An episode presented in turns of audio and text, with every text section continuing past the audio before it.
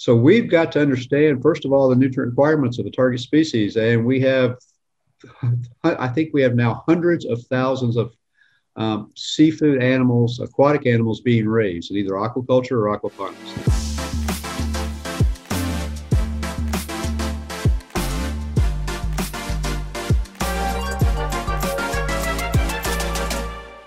Hi, my name is Paul Brown. I'm a fish nutritionist. Um, I'm one of the very few fish nutritionists you're ever going to meet in your lifetime. Um, there are very few of us. Um, I don't know why that is. It's a great career. I love it. Um, but I feed fish for a living. Um, I play with fish for a living. Um, I formulate diets uh, from various ingredients. And it's just like formulating a diet for a dog or a cat or a pig or a chicken or a cow or a camel. Uh, it doesn't matter. It's uh, feed inputs are critical for a healthy animal.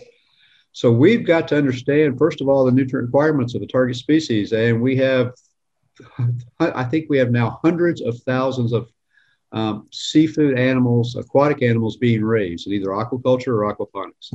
We don't know their nutritional requirements. Um, we don't know what feed ingredients they like to eat. We don't know what feed ingredients they will eat if, if they have no other choice but to eat that. Um, so it, this is a real challenge, and it, it, remains a challenge. And it turns out, though, that there's a whole lot of similarity across fish species. So even though we don't know the specific nutritional requirements of various species, we can feed them fairly accurately. Um, and the beauty of a fish is that they really don't uh, display a lot of nutrient toxicities like mammalian and avian species do. They're very tolerant of very high levels, so we can overfortify diets um, and expect still good quality results.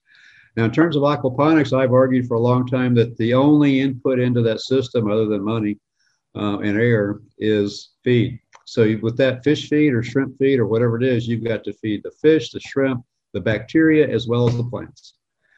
Does the fish feed, is the fish feed formulated to meet the needs of all three of those various taxa? No, it's not. You can find a lot of aquaponics feeds on the market. I'm currently exploring just how well they're formulated um, because I'm curious myself. The major aquaculture feeds that I'm used to dealing with, they are not formulated to feed uh, the, the bacteria or the plants. Uh, we tried this a couple of years ago with just the fish bacteria component.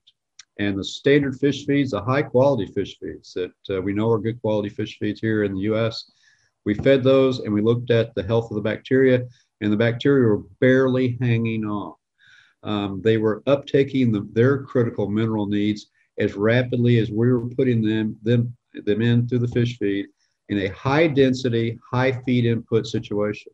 This was not a low density situation. It's a high density situation, lots of feed going in, lots of minerals going cycling through the fish out to the bacteria. The bacteria were uptaking these minerals at, at incredible rates. So then if we add in the, the plant component and aquaponics, how much minerals left over for the plants? Um, we've got to take a look at that at some point in time. Uh, we've done it now with the fish uh, bacteria component. Uh, my students are now looking at in terms of the fish bacteria plant component and the shrimp bacteria plant component.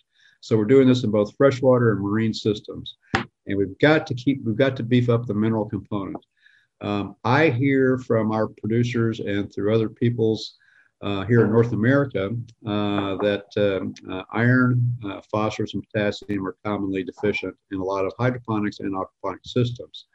Um, I had a colleague from the west coast of the U.S. a couple of a month or so ago say, "We don't have mineral deficiencies in our aquaponic systems in California." Well, I guess they may have different waters or something, um, but most have some kind of mineral deficiencies they have to add back to the water. We can do this by putting it in the fish feed if we would simply formulate it. The increases would be very low cost. Um, minerals are one of the least expensive components in a diet. Um, and yet, that's the nutrient that the bacteria need, and that's the, the suite of nutrients that the plants need. Um, so we can add back boron is a critical one. Um, boron among the hydroponics folks and aquaponics folks, they know boron is needed by plants. There are restrictions on adding boron to animal diets in the US, but there are ways to do it as well. Um, so your choice is to add them back, add the minerals back as a, an individual ingredient, like the hydroponics people do.